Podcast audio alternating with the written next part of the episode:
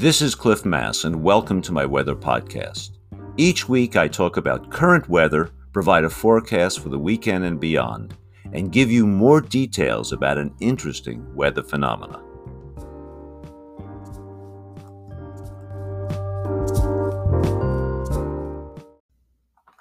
It's Friday, September 3rd, and let's talk about the weather.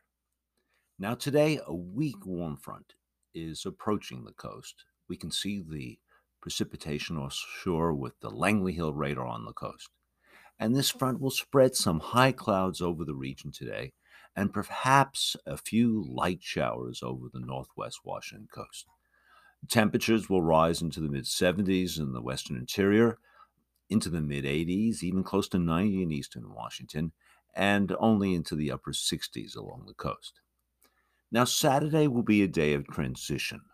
A front, a stronger front, will approach the coast during the afternoon, spreading clouds first to the coast in the morning and then spreading them into the western interior during the day.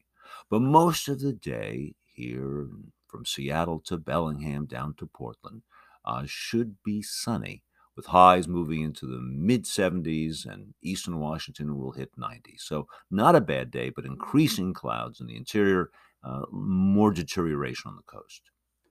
The front will bring clouds and showers on Saturday night to Sunday morning. So, I expect there will be sprinkles, not heavy stuff, over quite a bit of the western region.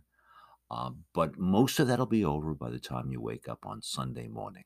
Uh, but I do expect lots of clouds behind the front um, on the western side of the Cascade Crest on Sunday due to the influx of marine air. Now, there probably will be some afternoon sunshine on Sunday. There will be some cloud breaks in the Puget Sound region in the western interior, uh, but temperatures will only peak in the upper 60s to low 70s on Sunday. Now, Monday will be warmer. Ridge of high pressure rebuilds over the region, uh, highs will get into the mid 70s in the, in the the west side of the Cascades, into the 80s on the east, and I expect more of the same on Tuesday. Now let's look at the extended forecast, and I've examined the European Center forecast and others. There should be cooling later in the week as the jet stream sags into the region. I suspect that we'll have an extended period where temperatures won't get out of the upper 60s with considerable clouds and a few periods of rain. So expect a cooling. The bottom line of all this is forget about another heat, major heat wave for the rest of this year. I think it's gone. The chances for that are gone. Um, I I don't see any warm, super warm periods getting to the mid to upper 80s and 90s uh, for the rest of the month, and the sun is weakening rapidly. We're running out of time for heat waves. Uh, finally, you notice the chill at night with longer nights and often clear skies, temperatures in valleys, places away from the water, and some high locations have dropped into the 30s at night in several locations. This is particularly true of valleys in the high plateau of eastern Oregon. There have even been a few freezing temperatures. Uh, fall is in the air, and yes, even some rain is expected during the next few weeks. Thanks for listening. Weather doesn't end with the forecast. Now let's talk about the special weather topic of the week. Why doesn't the Northwest get hurricanes or tropical storms? It's an interesting question. During the last few weeks, we have seen tropical storms hit Louisiana and the Northeast United States. Now, if we take a look at the long term climatology of tropical storms, there are many examples of such storms hitting the Southeast United States, and a number of tropical storms and hurricanes have reached the East Coast of the United States but there are no tropical storms along the west coast of the United States, except for perhaps a handful of dying tropical storms reaching Southern California. But no tropical storm and no hurricane has reached the Pacific Northwest. Why is this? Tropical storms and hurricanes require warm waters to develop And a number of studies have suggested a minimum water temperature of approximately 80 degrees Fahrenheit.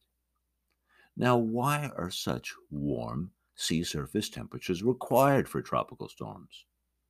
Because the key energy source of tropical storms and hurricanes is warm water and the water vapor available from warm water. Tropical storms and hurricanes are essentially heat engines driven by warmth. Warm air in the core of these storms is less dense than cooler air on the periphery, resulting in low pressure in the storm centers.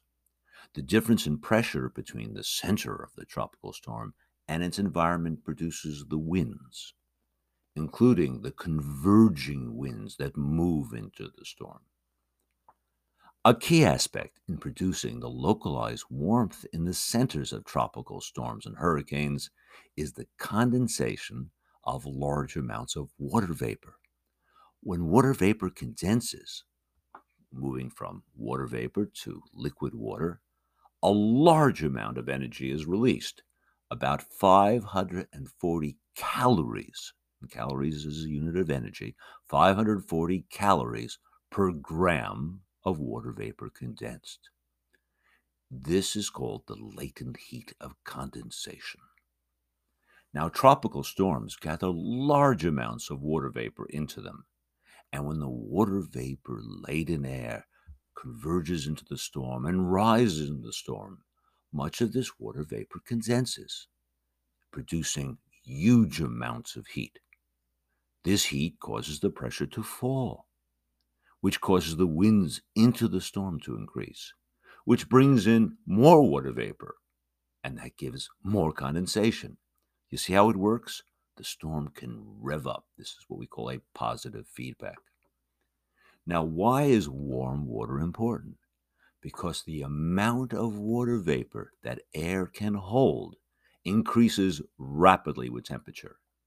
In fact, the, the amount of water vapor in air increases exponentially which means very, very rapidly with temperature. 80 degree water can provide much, much more water vapor into the neighboring air than 50 degree water. In fact, about three times as much. No wonder tropical storms can only form over warm water. And the bountiful condensation of water vapor produces enough energy to overcome friction and other forces that restrain tropical storm formation. So now that you know why water must be warm to produce a tropical storm, let us return to the question about why tropical storms don't reach the west coast of the United States. The bottom line is that the, our coastal waters during the summer, the waters of the Northeast Pacific off the west coast, is too cold during the summer, really too cold any time of the year, to produce substantial water vapor and by a large margin.